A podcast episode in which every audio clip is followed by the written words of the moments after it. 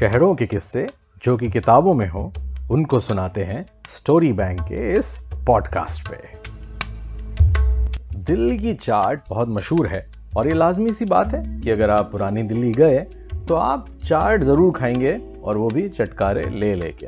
भाई साहब, पेट भर जाएगा, लेकिन दिल नहीं। तो हम आपको बताते हैं कि पेट की ये प्यारी चाट का इन्वेंशन कैसे हुआ।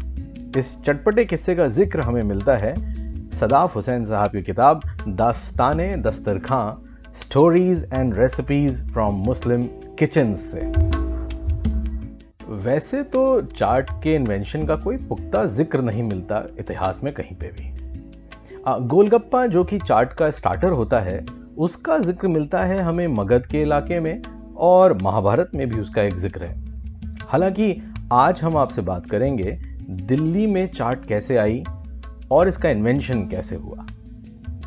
तो जनाब हुआ यूँ, जब शाहजहां अपनी राजधानी अकबराबाद यानी आगरा से दिल्ली लाए तो उन्होंने यहाँ अपने सैर सपाटे के लिए एक बड़ी सी झील बनवाई।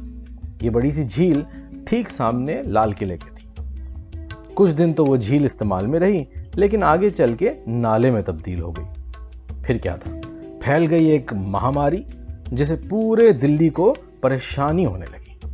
शाहजहां ने अपने शाही हकीम से मशवरा किया। तो हकीम साहब ने उन्हें हिदायत दी कि कि हुजूर, हमें दिल्ली वालों की इम्यूनिटी को ज़रा ठीक करना होगा। और उनका जो खान पान है ना, उसमें ज़रा मिर्च मसाले बढ़ाने होंगे। बादशाह सलामत ने इस मशवरे के चलते अपने शाही खानसामे और उनकी टीम को इसे अमल में लाने को कहा और फरमान जारी कर दिया कि अब जो खाना बनेगा, उसमें मिर्च मसाले जितने ज़्यादा हो सकें, उतने ज़्यादा डाले जाएँ। खान सामों ने भी अपना काम दिखाया। तो खाने में आलू को डीप फ्राई किया और उसमें सौंठ डाली, जो कि अदरक से बनती थी। गोलगप्पे जिसमें जीरा, हींग, हल्दी का पानी है। दही बड़े, जिसमें फ्राइड दाल के साथ दही, मिर्ची और सौंठ भी है। तो ये सारा खाना लज्जदार होने के साथ साथ सेहतमंद भी हो गया।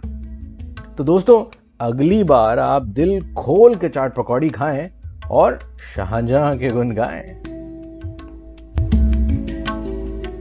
स्टोरी बैंक पॉडकास्ट में हम आपको सुनाते हैं शहरों के अनसुने किस्से जो कि हमारी टीम और हमारे साथी किताबों को पढ़ के ढूंढते हैं। और अगर आपने भी कोई ऐसा रोचक किस्सा या कहानी किसी शहर के बारे में पढ़ा हो तो हमसे साझा करें। हमारी email ID read at city book leaders dot com पे या हमारे सोशल मीडिया पेजेस पे। इंतज़ार रहेगा हमको।